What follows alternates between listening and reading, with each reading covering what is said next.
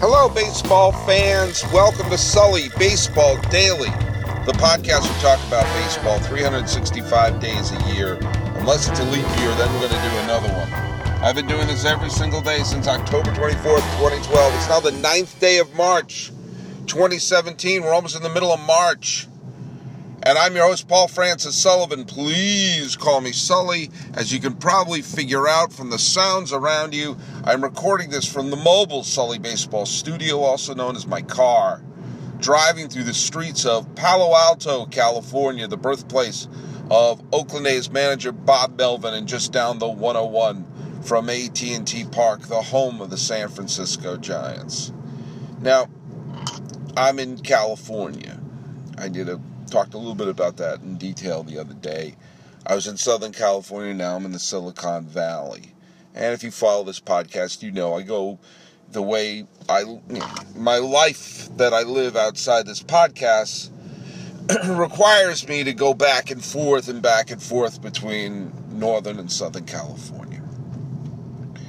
And there have been many times that I've thought about living elsewhere. Specifically when I was going up to Washington State University as I earned my master's degree. You realize if you've been floating along the River Sully this whole time, you've been here for my entire time of going back and forth and back and forth between the Bay Area and Los Angeles County, but also my entire time of earning a master's degree. You've been with me. I didn't, I was not doing the back and forth when this began. I was not, it was years before I began my master's degree. So, you know, you're you're you're along you're along the ride with me. You know, I didn't have one, now I have one. But a lot of times when I find myself going to places, places that are that are really lovely. You know, I'm in the Palouse and going to those wonderful places around Spokane, which I find beautiful, and Pullman and Washington and Moscow, Idaho, and Lewiston, Idaho, all these beautiful places that I've been to and seen. And you look at them and go, man, wouldn't it be great to live there? Wouldn't it be great to live there? And you know, some of these places are just really great and beautiful. And then you look at the cost of living. The cost of living in Los Angeles County is outrageous. It is only rivaled by the cost of living in the Silicon Valley. Back in two thousand five, when I was still doing stand-up comedy, we moved from, my, my wife and I and my two newborn kids, we moved from New York City to the Bay Area. And the reason we moved here is because we had family here, and we needed help. We suddenly had two kids. And the idea of, you know, we needed we needed help. We're not going to go on this alone. And so we moved back to the Bay Area and lived with family for a while. And I was still doing stand-up, and I used to do a joke, which I said that we lived in New York, we moved here, and I want to explain to you my thought process.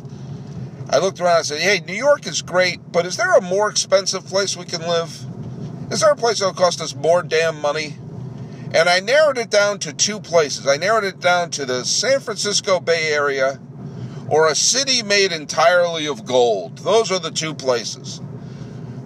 It worked on stage. Trust me, I got a big laugh.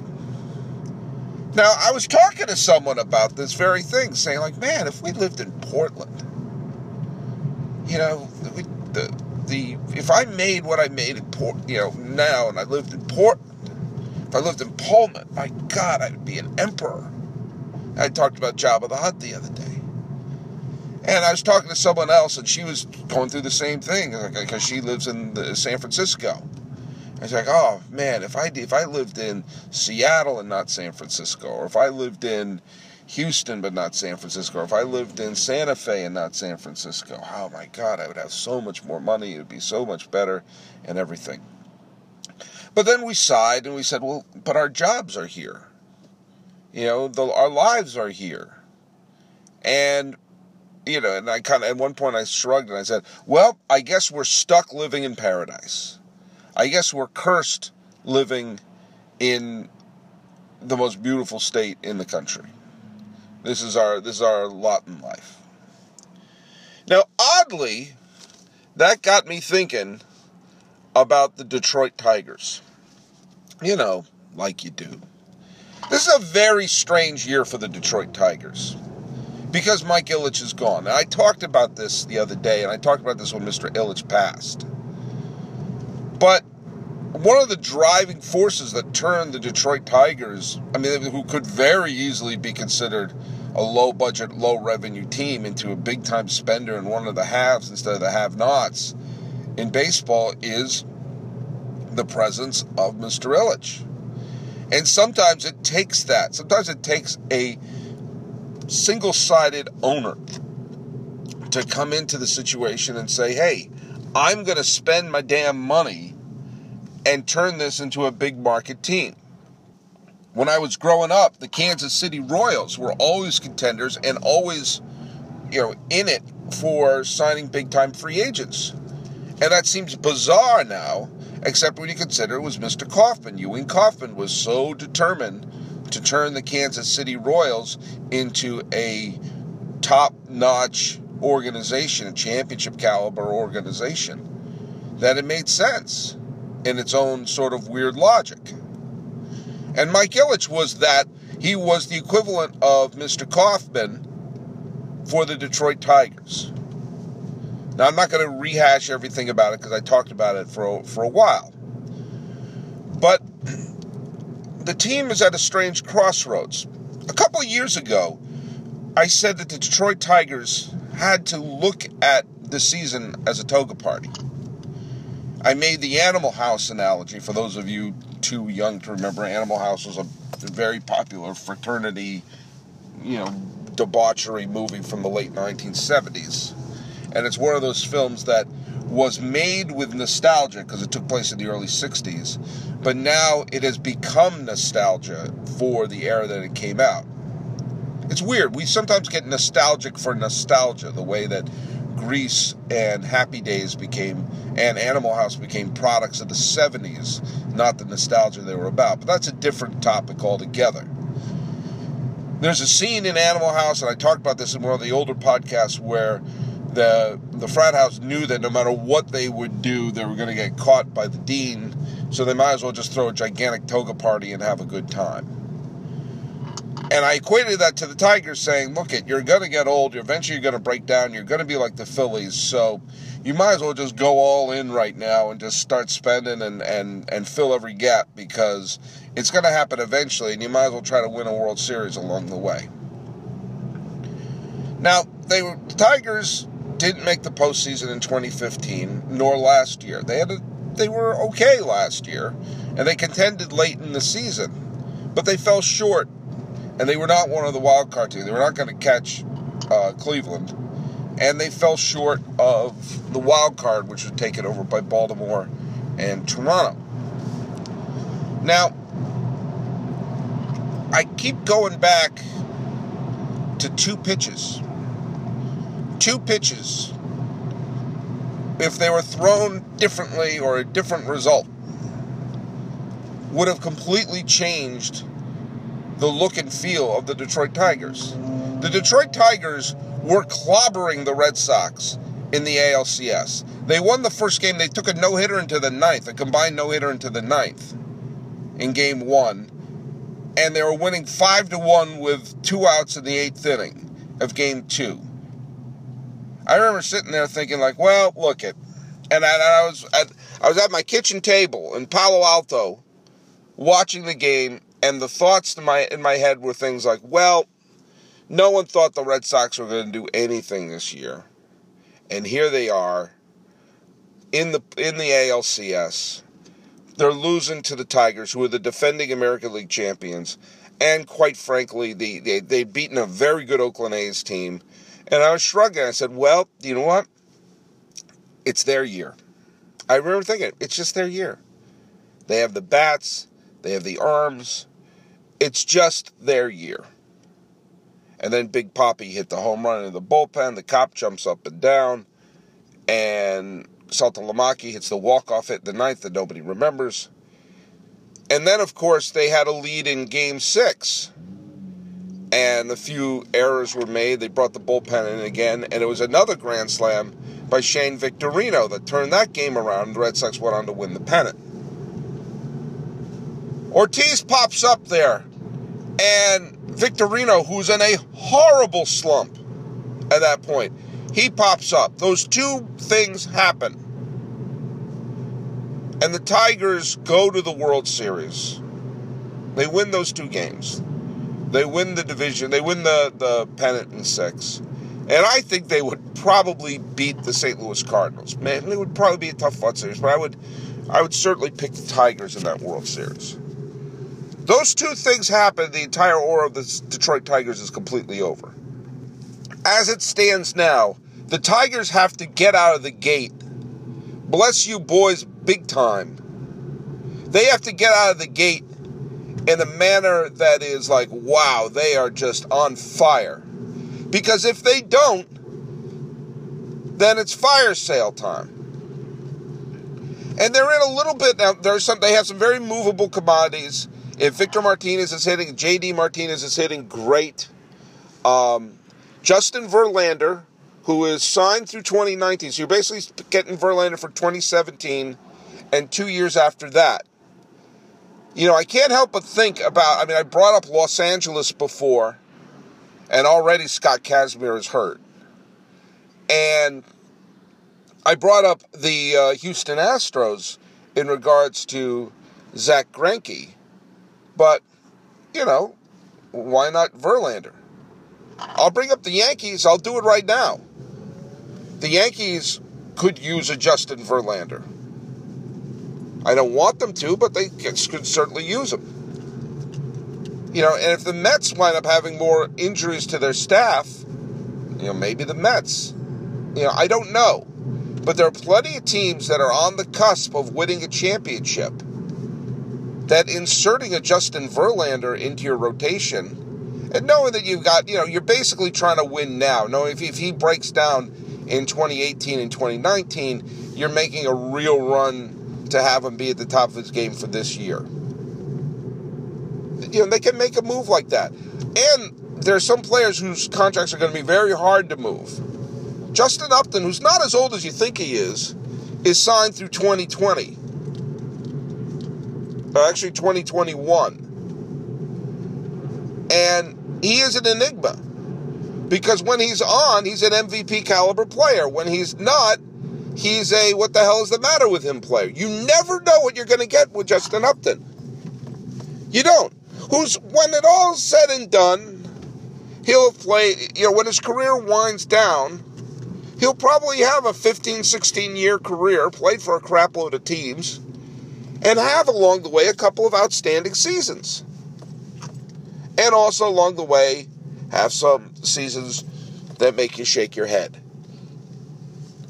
And then you have a Jordan Zimmerman, who is already showing signs of decline and injury, and he's signed through twenty twenty. You know, that's going to be one of those situations where, like, let's say they try to make a deal with the Dodgers or the Yankees or some team that has a lot of money. That's when they probably would try to make a deal saying something like, all right, you want Verlander, you have to take Zimmerman's contract as well, where it becomes less about getting a big-time prospect and more about, you know, opening up payroll. I mean, Verlander is making twenty-eight million dollars a year. Zimmerman's going to be making twenty-four million dollars a year. So it's basically you're saying remove fifty million dollars of this payroll and you get an ace-caliber pitcher in Verlander and roll the dice with Zimmerman or maybe something along the way with, with Upton as well. But where the California, living in California and stuck living in California analogy comes through for me is Miguel Cabrera. Miguel Cabrera is signed, signed through twenty twenty-three. Now stop and think about that for a second. He's thirty-four years old. So he will be in his, let's see, he'll be in his forties. He'll be forty. And also keep in mind this. The next presidential election is going to be in twenty twenty. You know, the one that just happened that was just consumed all of us, and, and no matter what, whether you're happy or sad at the results, I'm not getting to the politics of it, it was exhausting. Well, he's going to be signed with the Tigers for that one, and when this con- and he has a he has a vesting option for the one after that. That's how long Miguel Cabrera is signed with the Tigers. And, you know, he's still a wonderful player. He's still going to put up big power numbers. He's still going to have a high batting average. He's still going to have an O P S in the nine hundreds. He isn't breaking down and becoming, you know, a, a shadow of his former self the way that Albert Pujols has. But at the same time, it won't make sense to trade him.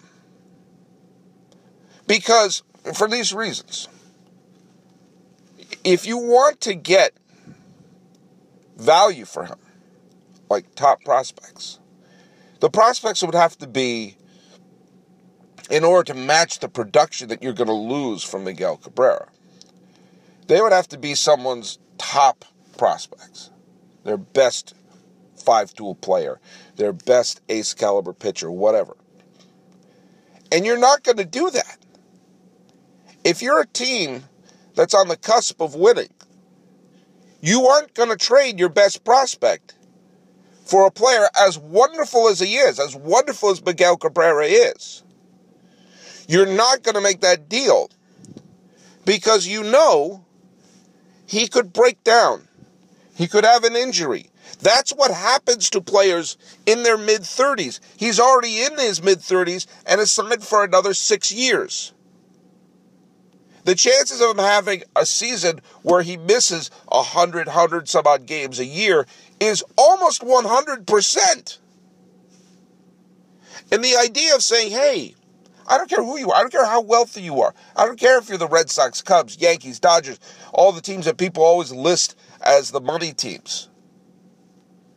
No team is so wealthy that they can say, yeah, we could put thirty million dollars of our payroll for the position that's the easiest to fill, first base. I'm not saying first base is a worthless position. It's just the easiest to fill. There's always a glut of first basemen, and there's always a glut of outfielders and third basemen who can't field their position anymore, get a little too old, so they'll move over to first. It's never hard to find a first baseman. Now, that doesn't mean that a player like Miguel Cabrera grows on trees. Clearly they don't. Miguel Cabrera is a Hall of Famer. When all is said and also all is done, he's going to wind up being one of the two or three great players in the history of the Detroit Tigers. Now, his aura would be a lot different if the Tigers had an effective bullpen in twenty thirteen. That's not fair to him. It's just a fact that people look at him as a guy who led the Tigers to the World Championship in twenty thirteen. That didn't happen. And so there's a sense of frustration. There's a sense of uh, accomplishment that didn't happen. That twenty thirteen year would have been perfect. And I am going to talk about that season when I go through the whole, the year that could have been for Detroit. Because that would have fit everything. You would have had, all the stars would have been on that team. Verlander, Scherzer, Prince Fielder, uh, Miguel Cabrera, all the players that you know and love were on that team, and it would have been Leland's last year, and Leland would have joined uh, Tony La Russa and um, Sparky Anderson as managers who have won World Series titles in both leagues. And the whole feeling of what the Tigers would have been in this decade would have been different. I make the Phillies analogy. Yeah, the Phillies had some frustrating years where they didn't win, but they did win one year. They did win a title. This Tigers team didn't. They should have won in twenty thirteen. It was there. It was sitting there. And like me talking with my friend about California, the Tigers are, are stuck with Miguel Cabrera, much like how we're stuck in California. They're not going to move Miguel Cabrera, because you're not going to get the prospects that make it work, and you're not going to do a salary dump. Because if you're going to spend thirty million dollars and say, well, we're going to pay his salary to get him off the team, then you might as well keep him. And if you're going to say, well, we're going to, and no one's going to accept that as a salary dump. No one's that drunk. I don't care if you get them hammered. The way they used to get people to sign up for joining a whaling ship. You're not going to do that with Cabrera. There isn't a general manager in the world who'd say, do you know what? Get me a six-year deal with a guy who could only play first base right now and is already thirty-four years old. Can we do that? Yeah, I make sure he's getting paid thirty million dollars a year. Can we, can we do that? No, you're not going to match his production with whatever Voltron of first baseman you use as a platoon. But you can use that money to spread that production around the board. So, the one thing I do know is this. The Detroit Tigers are going, if they don't contend right out of the gate, are going to start selling off some of their players. And I think that one of the smartest things to do would be to dangle Verlander in front of a team like the Yankees or the Dodgers and bundle them up with Zimmerman or Upton. That's the smartest thing. And you're going to see teams like the Astros and whatnot, look, or Victor Martinez and J D Martinez and all these other players who they could pick and choose from. But the thing I know is if you're a Tiger fan and say, oh, but who? What player am I going to have to root for? What player is going to be there? The answer is Cabrera. He's not going anywhere. He's going to post some great career numbers, and he's going to do it in Detroit. And in the end, that may wind up being a positive thing for Tiger fans. I think the Tigers are going to have a down year this year. I really do. And I think they're going to put on a fire sale. And that may mean in twenty eighteen and twenty nineteen and maybe even twenty twenty, they're going to be rebuilding, and it'll be rough. And those great years you'll remember in Detroit, you're like, God, they came so close. But what if they turn it around? And by twenty twenty, twenty twenty-one, and twenty twenty-two, the Tigers are good again, contenders again, maybe even pennant winners again. And you look up, and there's Miguel Cabrera, still there, still the holdout, still the veteran that you remember from those glory years. And sometimes it's important to have that player on the team, because it connects you with a different time. And who knows, he may have three thousand hits, he may have six hundred home runs by now, whatever it is. And it'll be a situation where they say, oh, if he can only win a ring in Detroit, he's won a ring in Florida, but if he can only win a ring here, and he lines up and it's a great situation, oh, and it feels so good because he is a Tiger. He, you think of him as a Tiger. And yes, you do. Do you know why? Because you couldn't trade him anyway. You're stuck with him. As I'm stuck in California, you're stuck with one of the great offensive players we've seen in the game in a while. This is the burden that I have and I share with the Detroit Tigers. So go to sully baseball dot com, like me on Facebook, subscribe on iTunes, SoundCloud, YouTube, Twitter, Stitcher, Instagram, I'm everywhere. The music is by Ted Thacker and Patrick Kuliski. It's a beautiful day in California. Damn it, I can't get rid of this place. I'm your host, Paul Francis Sullivan. Please call me Sully.